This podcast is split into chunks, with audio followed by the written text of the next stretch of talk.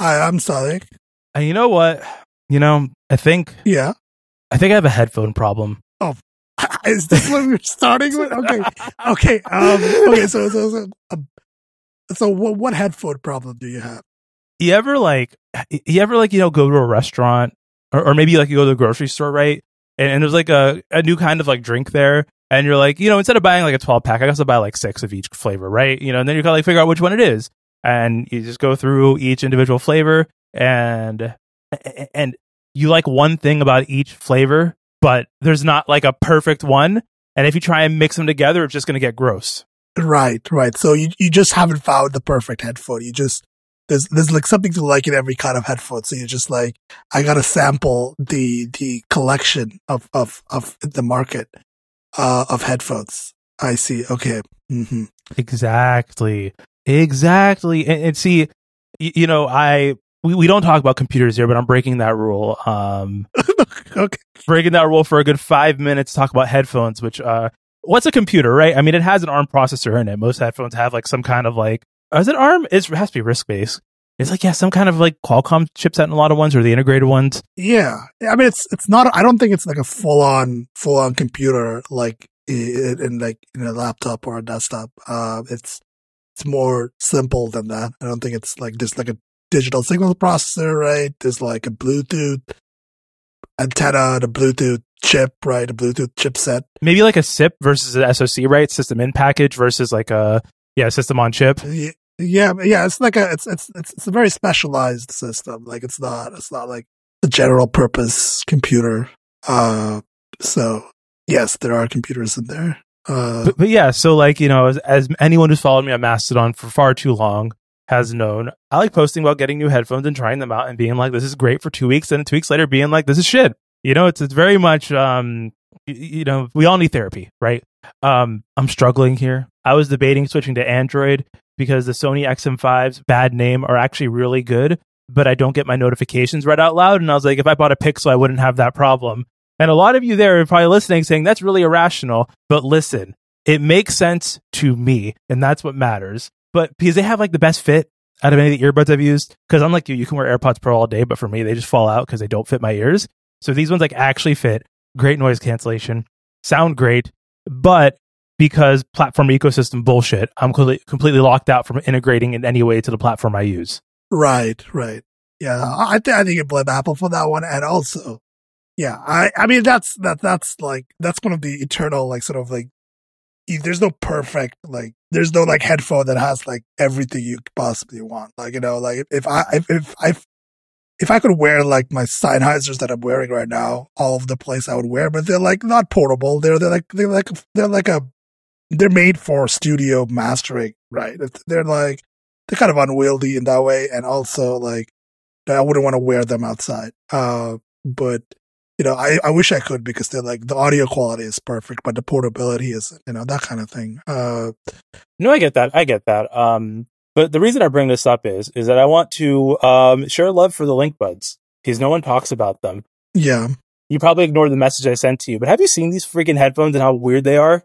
They're donut shaped. Yeah. I mean, they're like earbuds, like th- they're donut shaped earbuds. They're cute. Yeah. Uh, I don't, I don't know if I would buy them just because they're cute, but, uh, they do seem nice. Uh, I mean, they don't go in your ears, and sometimes it's nice to not have that feeling. You know what I mean? Like this one is just more of like around the house cleaning. Like I don't really need noise cancellation if I'm cleaning my house. I guess maybe like vacuum cleaner, but that's weird. I don't know. Like like cleaning just and turning on ANC just so I could vacuum. Like I don't. That, I, listen, I, I know some people cannot deal with that kind of noise, so I respect it. But um, but yeah, um, that's my audio corner this week. The reason I brought it back is because this is less boring or almost as boring as what happened at the Xbox showcase. That's true, and that, that's that's a great segue. Great segue. Um, so uh, following up from the uh, Microsoft news discussion that we had, sort of like the pre, like sort of like the discussion of like what is Microsoft going to do, and, and and what we got out of Microsoft was was a fucking podcast. Which is, uh, which is already a bad sign. Like, it's already a bad sign when a company is doing like a press release in the form of a podcast And you know they're not going to say anything, and that's that's what happens here. Like I don't think Phil Spencer actually says much worthy, like much like actual substance. Like there's not much actual substance. So what the actual substance is is there is uh four four games, right? Uh four games that are going to be coming, four Xbox like former ex- going to be former exclusives that they're going to be coming to uh PlayStation. So we have Pentiment, we have Hi-Fi Rush, uh, Sea of Thieves, and Grounded, right? Uh, so those are like the four titles. Are all of these coming to Switch, or I think only some of these are coming to Switch, and some of them are like I don't know coming to PlayStation. I know there was a Nintendo Direct. Uh, Pentiment and um, Pentiment and Sea of the no, no, sorry, Pentiment and fuck, what is the other one that's coming to Switch? It is yes, Grounded. Grounded and Pentiment are coming to Switch, and then all four are going to PS5, and they are all already available on PC. All right, yeah, yep. Uh, I, I I did play Hi-Fi Rush uh, when it came out last year. Uh, it was really really good. Uh, it's it was fa- a fantastic game. So I'm looking forward to more people playing Hi-Fi Rush. It's it's a it's a great game. That's basically about it. Well, like I like anything else in that podcast is just very wishy washy, and it's like very much couched in like yeah maybe like you know yeah, exclusives are not the future of video games for us. Uh, maybe we're still gonna oh we're still gonna make an Xbox though. Like you know, but no details about what the next piece of hardware they're going to be. Obviously, they're just like, oh yeah, we're going to make a, an incredible piece of hardware. Uh, stay tuned, etc. Uh, so that's. I mean, it's also really gross because how much they kept talking about growth in it, right? Yeah, yeah. Like they kept saying, like I, I have a super cut, Phil Spencer saying growth, and I think he said it like over sixty times. in Gamers, in the Gamers Nexus video, yeah. Uh, and it's in the context of layoffs, like a massive amount of layoffs in not just at Microsoft, uh, which which did conduct incredible, massive layoffs at, after the acquisition of uh, the Activision Blizzard King uh, uh, acquisition.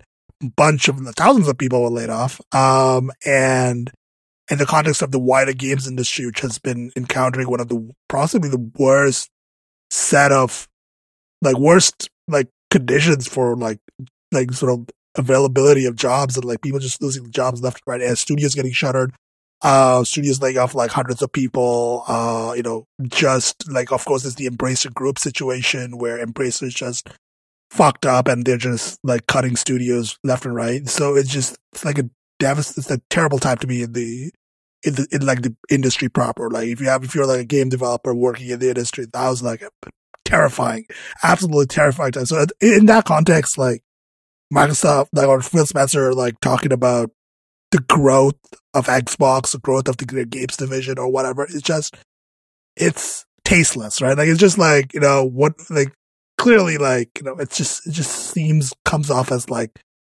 like really just kind of tone deaf. Um, and, and just like, it's, eh, I don't, not, not feeling great about, about this, uh, especially when Xbox makes more money than Windows. Like it is the second or third largest org at Microsoft, right? Like it's it's AI cloud stuff is the first because Azure just prints money, um, and they like enterprise stuff like Office 365, those kind of contracts, and then Xbox, and then Windows. So it's not as if that um, they are um, shrinking or losing money on on the entire Xbox project. No, they're not. Um, it's it's it's never a matter of losing money here with these kind of kind of sort of corporations. Uh, it's about like quarter over quarter growth, right? It's as as the word as the word they use is growth, right? They want the line to keep going up, and to make the line go up, you keep laying off people because you have saturated the market and you can't find growth otherwise. You just you know, uh, but but your investors, your shareholders are like, where's where's the number go up? Um, and, and, and we have layoffs because, because the layoffs are to create the number going up because it, will you know, you're reducing your expenses because employment, employee, employing a lot of people is, is very expensive and it's probably one of the biggest expenses that any corporation can have. So they, and, but of course, they don't realize that, you know, like that's the reason that stuff keeps, like they keep making money. So, anyways, it's it's it's a it's a long like it's we could discuss like the sort of absolute madness of of of, uh, corporate culture. But yeah, uh, this this this whole thing was like this was just like damage control, right? Like they talked about this on the Aftermath podcast and I'm sure other podcasts. Uh, that it felt like this, like there was this whole rumor mill situation going on with a bunch of rumors about and Xbox fans, hardcore fans being pissed off or whatever. And this was just like, hey, hey, hey, look, uh, we're not like we're still in this, like we're not going anywhere. There's still gonna be Xbox hardware. Like it felt very rushed. It felt like weird to even have this be in the form of a podcast. Like I, I don't know about you, but I, I don't. This feels like a weird thing to put on like uh, a podcast. Uh, I'm just gonna, I'm just gonna say that. What do you mean? We we don't, you know, in the next episode of Voxels, we're not going to be dropping some some new business, Business strategy, for y'all. No, uh, unfortunately for for y'all, uh, with MBAs, we're not we're not going to be doing that. Uh, so uh, speaking of like, is there anything else that we need to say about this? Is there any any other bits that I missed? Yeah, yeah, yeah, yeah. There's a couple, there's a couple of little little bits and, and pieces I'd want to touch you on here. So, um, the, the first being really that it was a weak showing, not because of the things we've already mentioned, but because they just should have gone like full balls to the wall and just said it. You got to rip the band-aid off, like I said last week. You, you can't just come through and go ahead and start saying that yes, we're going to start slowly, and then we might look at other games because it, you've already opened the door, right? The door's already open. So now every single time Microsoft announces exclusive, what's going to be the article, right? The SEO bait is when does it come to PS5? When does it come to Switch? That's going to be the conversation every single time. And they tried to address it, but they really did not, right? They're like, well, this is a case by case basis where, you know, don't expect all the other games to come to it. But guess what? If Sea of Thieves becomes one of the most played games on PS5, Microsoft's going to bring everything to PS5, right? if the revenue outweighs the uh, downsides of customer sentiment, especially as they have a bunch of new people who really like Xbox Game Studio games on other platforms, it, it what do you do? Piss off the I don't know 500 people in a Twitter space who are who are really into Xbox versus all the millions of Nintendo and Sony fans you could get. They're like a they're like the vocal, yeah, vocal minority, yeah. Uh, and it's also the context of what I, we didn't talk about this two weeks ago, but there was uh there was the Sony like investor announcement or whatever, right? There was the Sony thing from from Sony Games, right? And the interim CEO of of Sony Games like was basically like, "What the fuck are y'all doing? Why are you spending like five hundred million dollars on a single video game?" like what is going on over here? Right right this this guy just comes in. He's uh i forget his names uh but he's he's like from sony proper right? Sony games is like division of like this big sony multi-corporate multinational corporation. But so this guy's coming in from from sony proper into into sony games and he's looking at like the numbers and he's just like what is what is happening? Like why are we spending so much? And what why is what are the numbers like this? And like and he's just like we gotta find like we gotta start releasing stuff and, uh, like we gotta like you know put the put these games elsewhere to like recoup these like massive amounts of money that we're spending right? So like even over at sony land like i don't know if it's this is gonna be like res- gonna result in an actual i mean they're looking at the success of something like Helldivers 2 right and Well, remember, Sony doesn't have any new first party games coming out until 2025 April. they announced that they're not gonna like there's nothing gonna come come out this past year this this this year which is massive because that's like a full year where sony's just like not like really like participating in like the aaa space like at all uh which uh which is kind of crazy uh I don't know if that's ever happened before, but like this, this kind of like a weird gap. And Nintendo's not gonna like, Nintendo's like gonna release the Switch 2 like next year, probably. Did- Didn't they say it was gonna be next year? I think they said like, Yeah, the rumors is that the whatever Switch successor is coming out next year, which all basically points to just like a uh mid year for games, which it doesn't matter, right? Like it you have ups and downs in any media market, movies, books, film, you know, whatever. But the problem is that it's going to be a mid game for years in a game where people are already, or a year rather, where people are already, you know, trying to contract hiring, lower headcounts, and all that. So you run into the issue where we're now going to probably be facing a lot more layoffs because there's not funding coming in because all the three major players are either a porting their games elsewhere to PC or you know to um, PS5, whatever. Like I would I wouldn't be shocked if Sony just this year to try and make some money has Nixxes start porting a lot more games to PC or starts, you know, accelerating the PC timelines, like of Helldivers 2, like you were talking about. And Nintendo's basically done with first party games for the Switch. So it's really what the third party games, and that's not going to drive new hardware sales. People buy Nintendo consoles for Nintendo's games. They don't really buy them for whatever third parties.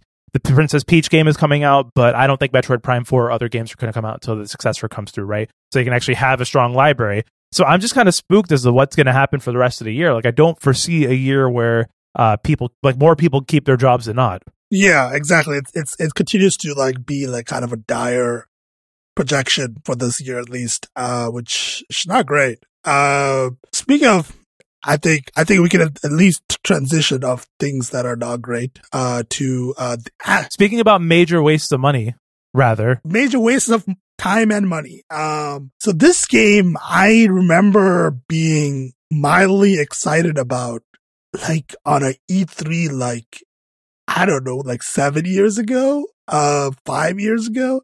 I remember like there was a trailer for this game, and I remember being like, "Oh, that's they're gonna like just they're gonna make like the ship part of of Assassin's Creed 4 Black Flag into like a whole ass game." Um, and I was like, "Hell yeah, that's that was like one of the best parts of you know Black Flag." Um, and of a bad game. um, and uh, and I was like, you know, that's cool. That's I'm I'm glad that they're making that. But it turns out this game, Skull and Bones, uh, has been in development for 11 years, uh, developer developed at Ubisoft Singapore, right? And there's a whole like story, like kind of like a interesting story about this game specifically is that it's not just it's developed for so long and stuck in development hell for so long is that Ubisoft Singapore is like an interesting case for Ubisoft studio in the sense that this game specifically was made with funding from from the Singaporean government. I think, I think, I'm pretty sure somebody correct me if I'm wrong because I'm pretty sure the case was that there was some sort of tax deal or some sort of employment deal with the with the Singaporean government in regards to this game, which and, and it stipulated that this game had to come out, right? Like there was some sort of contractual obligation for them, and which meant that even though this game was, as we're going to talk about it, this game is not good. It's not a good game, um, and it comes out after 11 years of very extremely messy development to like very mid reviews. Is that it was basically forced to be released by, by contractual obligation with with a, with a with the uh, with government, uh, which is just like I don't think I don't know if that's like the first time a video game has to be has to come out because like the government said like you signed a deal with us, you have to you have to publish this, you have to release this game, uh, or else you know you have to pay all the money back or whatever. Like uh, I don't know if that's the first time, but this is that's what happened with uh, Skull and Bones, uh, which uh, I I don't know about you, uh, I don't know, but at this point, I, have lost all excitement for this game. Like I, I was excited for this game like five years ago. Um, and the, the, the time for this game to have come out was like five or seven years ago. Um, and it's, it's been, yeah, yeah, it's, I, it's, and it's not a good game. Uh, there's a review on it on, on Rock Paper Shotgun, and it's just like a very exceptionally boring, like as it, as the editor there called it. Uh, exceptionally boring live service like shipping simulator, uh, which I don't know about you, but uh, I as as even as someone who nominally likes some of the boring shit Ubisoft puts in their games, uh, it's it's too it's even too much for me. I don't know about you, Cristian. I know I know you're you're like a known Ubisoft like game disliker. So, uh, what? I'm not a Ubisoft game disliker. I'm, uh, I think you're first and foremost full of shit when it comes to the Assassin's Creed franchise because it's a bad franchise. Most of the games are not good, and I've wasted more money than on Ubisoft games due to your fucking recommendation. So get fucked first and foremost. But um, at the same time, before anyone, long term uh, listeners, you know, judge me, yes, I did spend hundred dollars of my own money on the division. Um, I was in a bad place in my in my life at that point, and I know better now. But so with Skull and Bones, here's the thing. Why is this not free to play? Yeah, I um I don't know. I, I I don't know why it's not free to play. I think it's because Ubisoft is just like, I don't know, man, we gotta make some money out of this. Like it's what what what would you make more money on? It's ship skins or seventy dollars up front? I I don't know, man. I, it's it's it seems. I mean, knowing Ubisoft, probably both. Both, but. yeah. I mean, I, I'm pretty sure both. Yeah, but like I I don't know. It, it, it probably should have been free to play, but free to play this being free to play does not like really redeem its being like extremely boring and, and bad. I think like it wouldn't fix that. I don't think, right? But at least it would make it like slightly more palatable. Like if you're just playing this as a free to play game instead of like a $70 title, which also U- Ubisoft CEO, uh, Yves Guillemot called this a, a quadruple A title to, to signify that this was like, uh, somehow like even better than like the tr- tr- quote unquote triple A uh, signifier that we attach to like big budget uh blockbuster video games. Uh, that it's and it was somehow more more than that, and this was a quadruple A video game. And I just for this to come out and be like this is just like I, I don't it's it's just I don't know it's funny or not, but it's it's it's it's sad. I think it's just sad uh, that that we're we're getting this. Hey, but at least it came out uh, which uh, which is something uh, Beyond Good and Evil Two is never going to come out. I don't think. Uh, so there's that. But uh, oh my god, that game still exists, right? Are are they still asking people to submit music and art for free? No idea. So this is the thing with Beyond Good and Evil Two is that it's just really strange. Is that there was that there was that trailer that came out like uh, at E3 like a few like this is like three years. I don't I forget when like three years ago. There was this whole thing where they were like, yeah, they were asking people to submit like I don't know, art for the game or whatever. And we have not heard a single thing from Ubisoft about it. Like the director of the game left. The person who was like the biggest champion of Beyond Good and Evil. Like I think the guy who like was on the original, like the direct who directed like I think the original Beyond Good and Evil was like well, left Ubisoft. And so I nobody knows what's going on with Beyond Good and Evil 2. It's just like a complete mystery. Ubisoft has not announced like a cancellation or or what like they're going to release something. It's just no, zero. Uh, so at least with this game, it, it finally came out even if even in this in this terrible state. But uh, Beyond Good and Evil Two is I don't think it's going to happen. I don't think I think that game's good and dead. Uh, unfortunately. Uh, so so yeah, that's uh, Skull and Bones. Uh, I am not going to play this actually because I am uh, I am uh, I love myself. I don't want to I don't want to expose myself to this. Like there's no there's nothing good here. There's absolutely not even like oh I can't be like oh maybe the narrative is good. Narrative is horseshit garbage. Uh, like there's no Assassin's Creed bullshit to to sort of you know hook me either. So like there's absolutely zero reason for me to play this game even on like I don't know, like a twenty dollar uh for a single month of like Ubisoft Plus is not worth my like my time. Well, Ubisoft Plus is twenty fucking dollars. Yeah, I mean twenty Canadian dollars, mind you. Uh, that's what I meant by that. Uh, cost like twenty Canadian dollars. I'm pretty sure. Uh, twenty Canadian dollars a month. Um, which oh, so like five American dollars. Got it. No, it's like fifteen or ten or whatever. Um, so yeah, so it's it's not worth that. It's not worth anybody's time, really, uh, unless you just really, really want like like a mindless, like absolutely mindless, like boring ass Ubisoft game. Uh, uh, to which I say just uh, to which I say go play Far Cry instead. At least that one is slightly more entertaining. Uh, the Far Cry games are probably better suited for that. Uh, if you want if you want that kind of Ubisoft sort of uh, Ubisoft fluff, I guess. Uh, but yeah, uh, this this one is not this one is not not good. Uh, unfortunately. Uh, so let's talk about uh, let's talk about media, the media ecosystem. Speaking of things that are not not things not good, right? This has been an episode of things that are in in dire shape. Uh, we talked about the video games industry. We talked about Skull and Bones, both of which are in bad shape. My my headphone purchasing my hobby, headphone all things that are in dire need of intervention. Yeah. Um, so speaking of uh, we the online media news ecosystem um, has taken a major loss, I suppose, this this week. Uh, Vice.com is fundamentally no more. Uh, the, it was announced that basically what they're doing is they're laying off basically almost their entire basically uh, staff and that they're gonna like do some sort of weird social media consulting thing. I it's just really bizarre like Vice.com is not going to publish any more new articles uh, or or content. Basically, like they're they're just not Vice.com as a thing is dead dead. Uh, so which uh is unfortunate. Like that is like I don't know. I don't know about your, like, it's like people, Vice.com has always been like this media entity in the background, like sort of motherboard.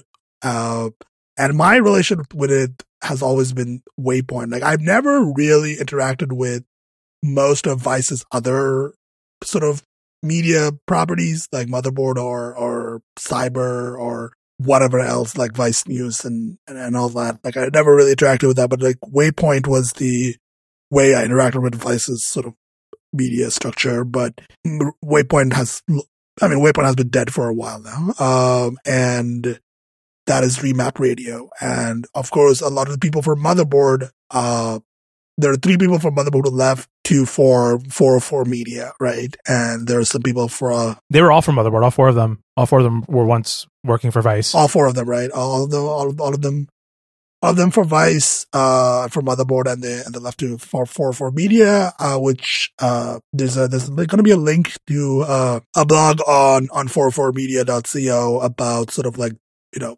uh, them talking about like their feelings on like what happened and whatnot. And, uh, and it's truly like tragic that I think as, as Jason says that there's like so much journalism that, that Vice journalists did over the years that's like really, really important and, and good journalism that's just kind of, I don't know. I hope it gets archived, but like, who knows? Like at this, at this point, it's like nothing is just like some stuff is just to be lost, uh, forever. So, uh, that's, that's not good. Uh, that sucks. Um, and of course, there's going to be layoffs. Uh, I mean, it's, it's already happened, this thing, right? I don't know if it's already happened or it's going to happen, but they're going to lay off hundreds of people. So, uh, it, 900 or more is what they said. Uh, and of course, the executives took uh, multi-million dollar paydays before the uh, b- before the bankruptcy was announced. yeah, before the bankruptcy, yes. Uh, I remember, I think Rob and Patrick talking about this on one of the early episodes of Remap Radio, uh, how like,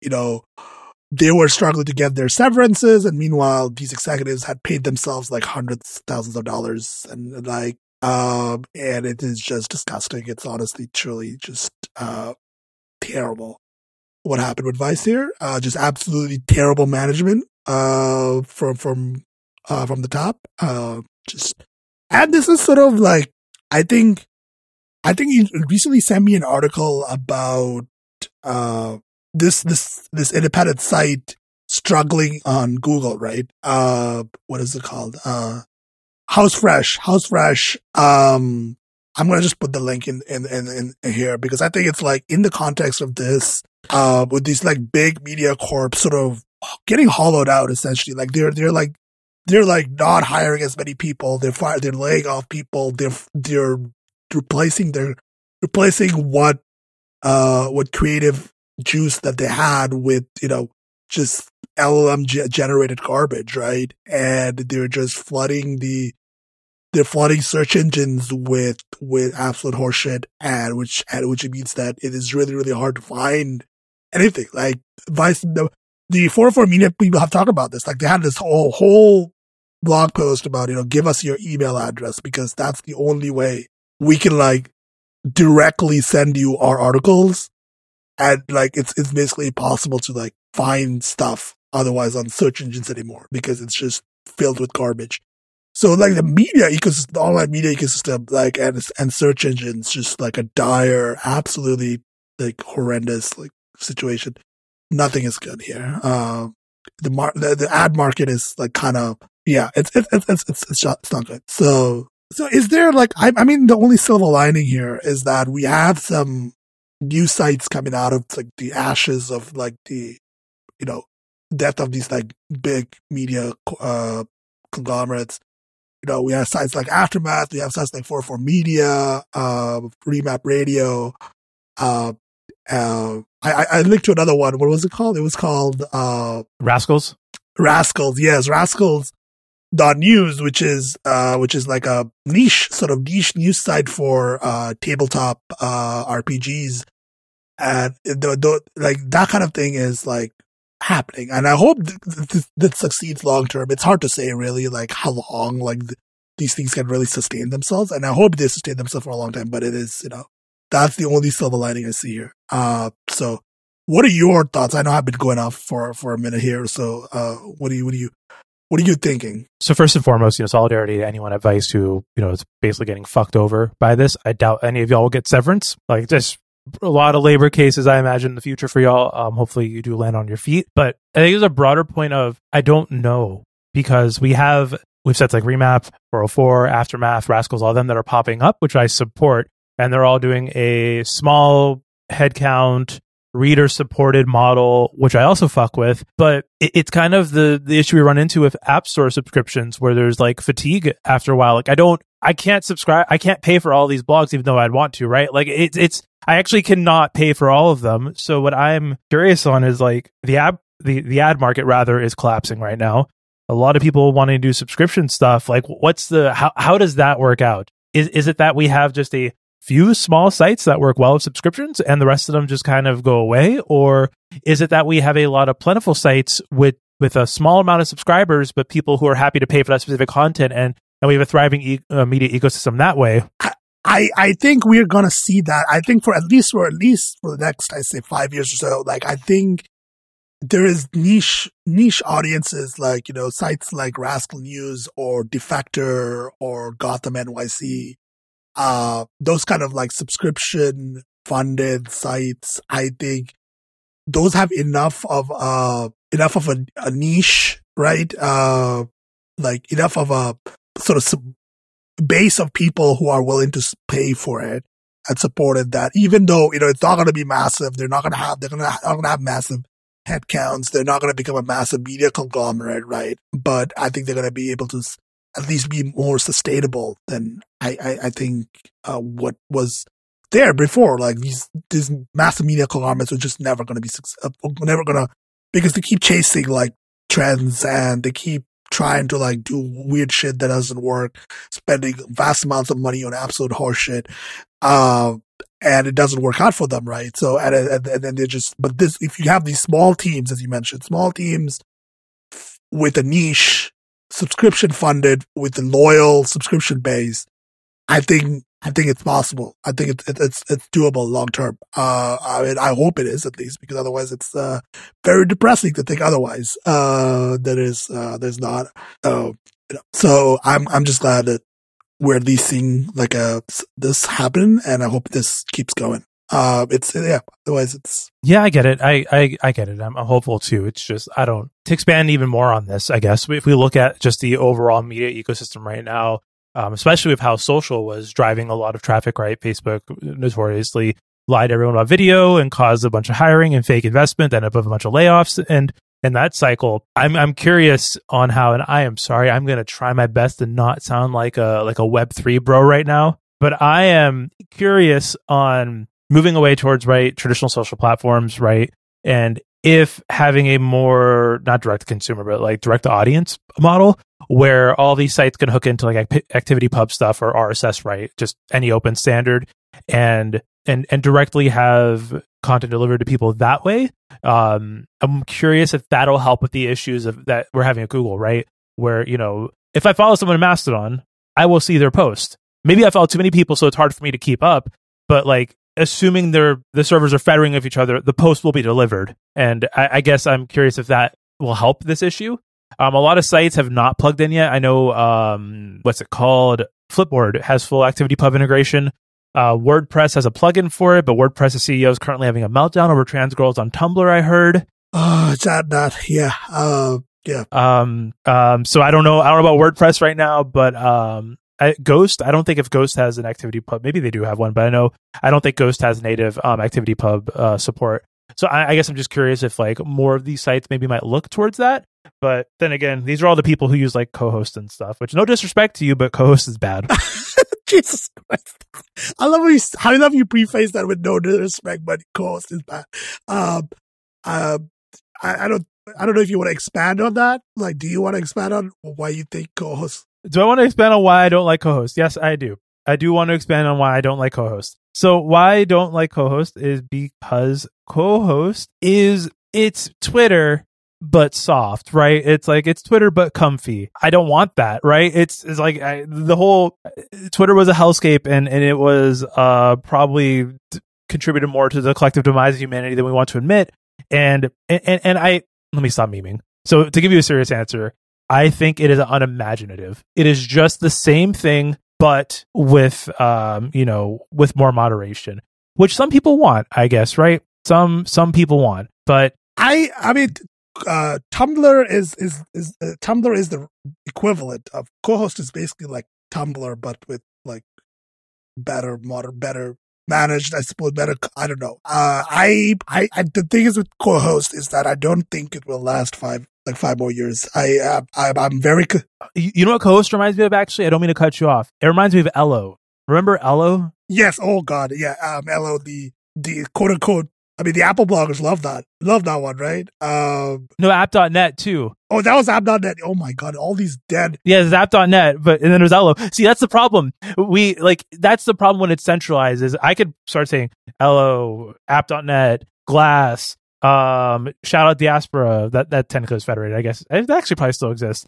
But there's so many like these centralized, like, social media replacement sites. And my my, my main issue with Cohost is it, it's the centralization of it. We what what has stood the test of time? Email, RSS still like even those sites like are moving. Most sites still have an RSS feed because a lot of uh CMS is just turned on by default, and people are not nerdy enough to know if they should turn it off or not. But it's very few protocols that um, have stood the test of time, and it's all because of centralization. And that's why I think that Cohost is not built to last, just because it, content moderation at scale doesn't work. And is the Fediverse method of having a bunch of volunteers moderate good? Probably not, but at least I could donate to the people who run my instance. So I'm like doing my part. Uh, I have a lot of thoughts on like the sustainability of the Fediverse uh, when it comes to moderation. I, I fundamentally think it's, I mean, it's built on top of extremely uncompensated labor, uh, uh, including myself.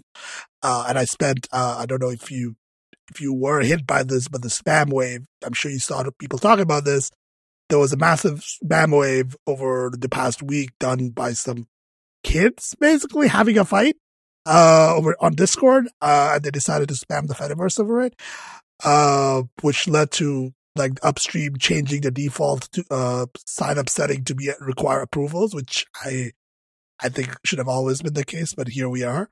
Uh, so yeah, I don't so the reason I think Cohost is not sustainable is because it's, it's, I mean, it, it's for a very basic reason. The last time they talked about their financials, they were spending ridiculous amounts of money and not making enough to cover their costs, even break even.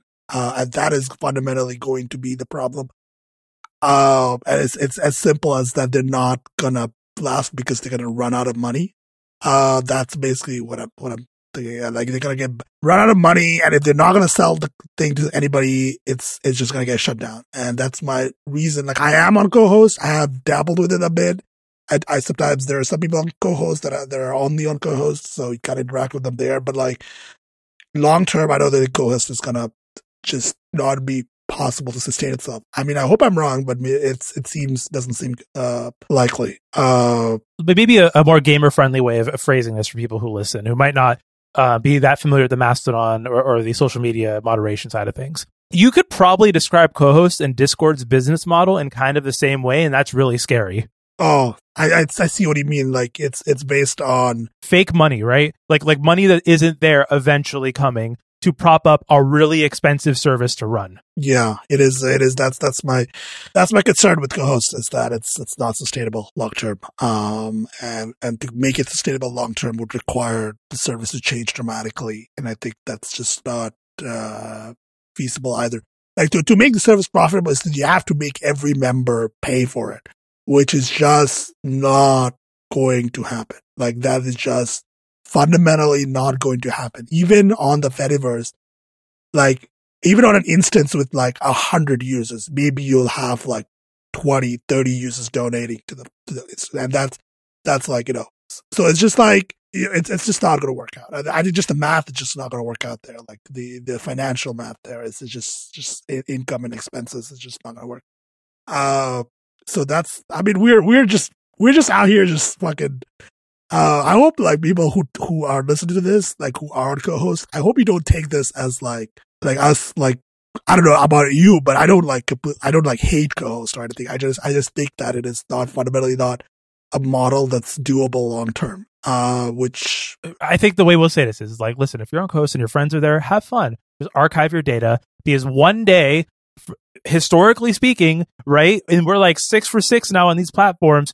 You're either going to end up one day with all of your data deleted because it got sold to some random third party company decided to shut it down, or being owned by Verizon. And I don't know which one is worse. Um, yeah, that's none of those, none of those. So I will, I'll just say your backup, like if you put your writing on Cohost, please have a local copy of it, publish it elsewhere, you know, get a blog, uh, publish it elsewhere, you know, keep a text copy of it on, on your machine, back it up on, on, on, onto a cloud service because, uh, nothing is forever, uh, especially not a service like that. Uh, so just, Especially given that Vice might randomly go down.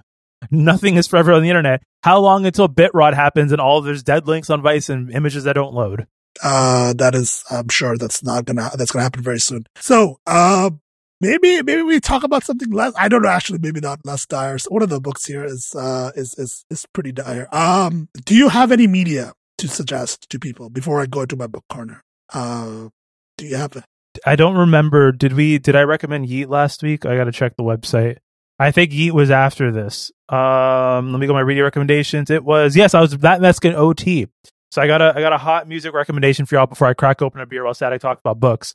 Um, so it is 2093 by Yeat. Um, I don't. I'm not really like a like a what the hell just happened. Sorry, my headphones just did the play pause noise. That's so weird.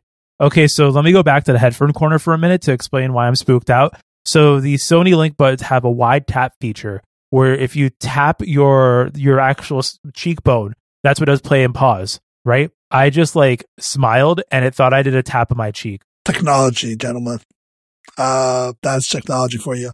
Uh, Um, anyways, so Yeat 2093 part two, um, with the only good Drake feature of the entire year. Basically, it's like um auto-tuned EDM with rapping, which would sound bad, but for some reason it goes really hard, and I think it's mostly because of how dirty the mixing is. Like I, I'm what do you mean by dirty? Like it's just like, it's not mixed well? the drums are clipping on purpose. Like it, it, it's like you know, like the drums are are clipping on purpose, and I uh, I fuck with it.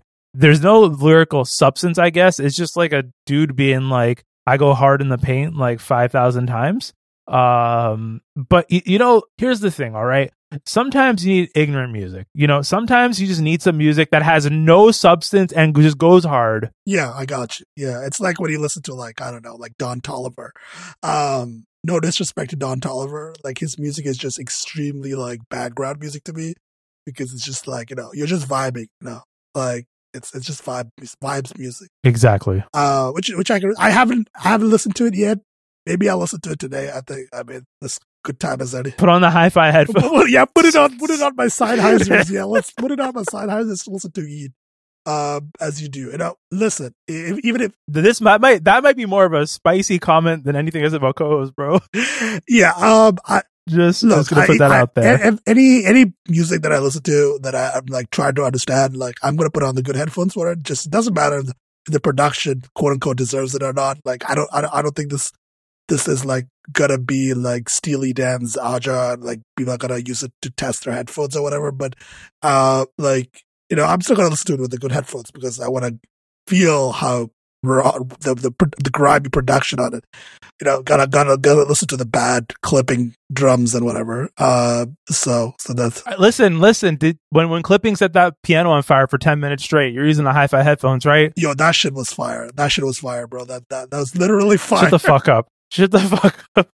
Quite literally fire. Uh, that was I. Speaking about things that burn, talk about your books. Oh Jesus Christ, man. Uh, uh, so okay, uh, two books. Uh, as as usual, I over the last uh, two weeks, I read two books, as, as that one does. Uh, so the first one is The Adventures of Amina Al Sirafi by Shannon Chakraborty. Uh, and uh, Shannon Chakraborty is like a like a fantasy writer. Uh, this is also like a historical fantasy, uh, set like a thousand years before their before their like uh, before one of their other books, The City of Brass, uh, which I did read. I read City of Brass in 2022, and I thought it was just like a little too long, and also like it was filled with too much world building.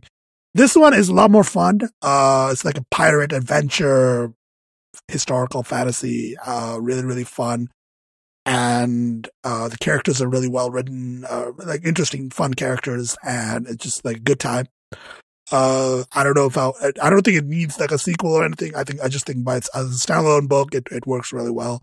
Uh, so that's uh, you know, the Adventures of uh, Amin Al Sirafi. The second one, on the other hand, is uh, not fun. I wouldn't use the word fun to describe this. I don't know if you've heard of this book. Uh, it got a lot of critical acclaim when it came out. Uh, Babel by R.F. Kuang. Um, it is another historical fantasy, I suppose, dealing with to- very heavy topics, topics like uh, colonialism, uh, racism, uh, the uh, the, the inherent privilege of higher education, uh, and all that, the, the building of empire, imperialism, uh, the violence required to subvert colonialism, and etc. It's it's a really like it's it's a very intense book.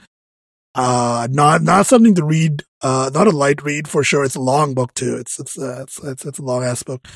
Uh, I I'd say I I I, I uh, it gave me a lot to think about. Uh, that's for sure. I don't know if I'd call it a book I enjoyed, but it's a book I, I I'm glad I read because it, it definitely like you know one of those books that makes you think about a, a lot of a lot of different topics. Uh, and then so that's that's that's Babel by R.F. Kuang. Uh, uh, recommend both of those depending on your mood. Uh, so that's uh, that's my book corner. Uh, I did watch a movie, but I am not ready to talk about that one yet. I haven't published my review of it yet. I did finish Infinite Wealth, and before we close this out, I do want to talk about that a little bit. So, uh, long another long ass video game. Uh, really quite good. Uh, there were definitely some flaws in it for sure. I think part of the the narrative, the way it was split into two sections, essentially with Kiryu and uh, Ichiban's narratives being sort of separate narratives here, sort of melded together. I think the like one of the narratives is much the Kiryu narrative is much much stronger than whatever was going on with with Ichiban. Uh, but uh, otherwise, it's I think it's a very very strong entry in like these like a dragon slash Yakuza series. I'm just glad like you know RGG is making these kind of games because like these kind of games are like kind of unique. Like what I just I just like like this, the way they write their games and like way they make these games. It's uh it's very interesting. Uh, so question: Are you do you do you play any of the Yakuza games? I don't remember actually. I actually can contribute to this conversation because I was watching an anime girl play it yesterday on YouTube. Wait, you're watching somebody play Infinite Wealth on on YouTube? Okay. Yeah, yeah. One of the Hololive streamers was uh was playing Infinite Wealth.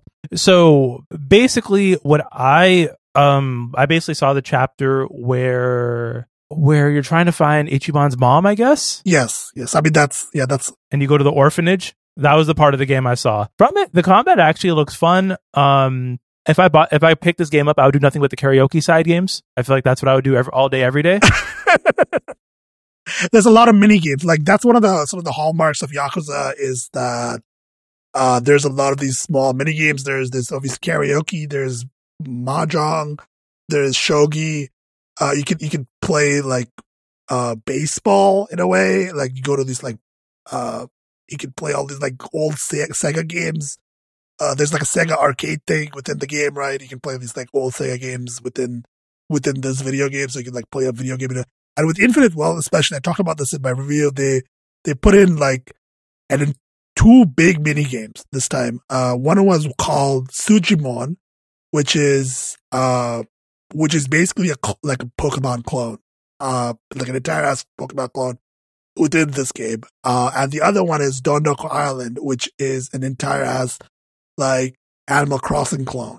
Um, which like they, they put in a lot of effort into these, and I'm just thinking over here that I feel like they just kind of like they're not they're fine, but they're like I, I feel like they kind of bloat the game a little bit. Like they feel kind of unnecessary in a way. Uh, I feel like the mini games as they were before were fine, and I don't think we needed like Sujimon and and Dondoko Island to really make this game. I don't think it like really makes the game better, in my opinion. But you know, people, some people, you know, kind of want to play, love playing these mini games. So that's uh, that's kind of the appeal there. But but yeah, um, have you cons- like I don't know if you like this kind of game. Uh, these are like uh, like at least in the Like a Dragon games, uh, so far they are like turn based RPGs with the combat.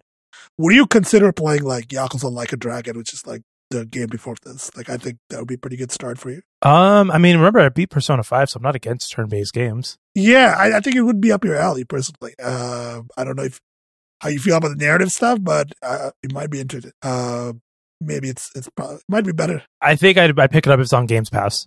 Like I'll probably wait until it's on Games Pass to try out. Uh, if, if it comes to Games Pass, uh, I'm definitely suggest people start with like like a dragon, uh, with with uh, with Yakuza like a dragon. Um, I don't know. Uh, some people might say you start with Yakuza Zero, but the problem with that is that um, all these games are long as fuck, bro. Like they're they're long games. Not, I mean, the RPG ones are longer, but like even the action, like the beat 'em up games are long as fuck. So they're like long narrative heavy games. So it takes a long time to actually play through all of them.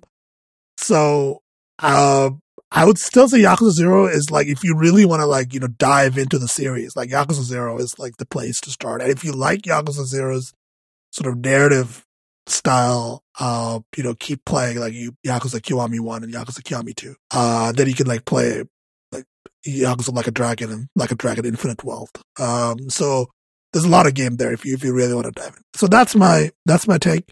Uh, let's wrap this up. Uh, do uh, as always. Uh, feedback, uh, questions, comments, please, uh, your impassioned de- de- defenses of cohost.org.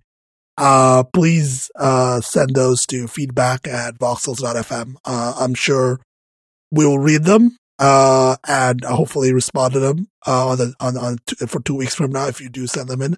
Before then, um, and you can find me on Mastodon at packetcan at 10forward.social and my website, sonicsafe.com. Cristian, where do, where do people find you on the internet? So I'm thinking about starting a VTuber collective for fun.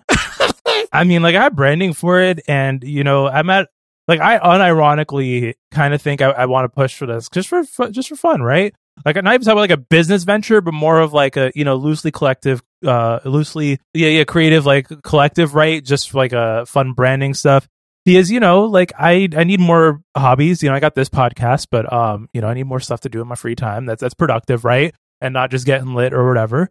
Um and yeah you know i'm gonna get the podcast work. I i know how to run websites. So if you want to run a vtuber collective like hey hit me up. Um you know why not? Why why not? Why why not be in the most one of the most drama filled spaces on the internet and tackle it with the power of the fediverse but anyways, you can find me um, pushing that ideal on everyone at lo-fi carrots at mstdn.plus. You can still find me on my website, which I think I need to renew the WordPress plan for at josephine.website. But yeah. All right. Uh, goodbye until until next time. See ya. Bye.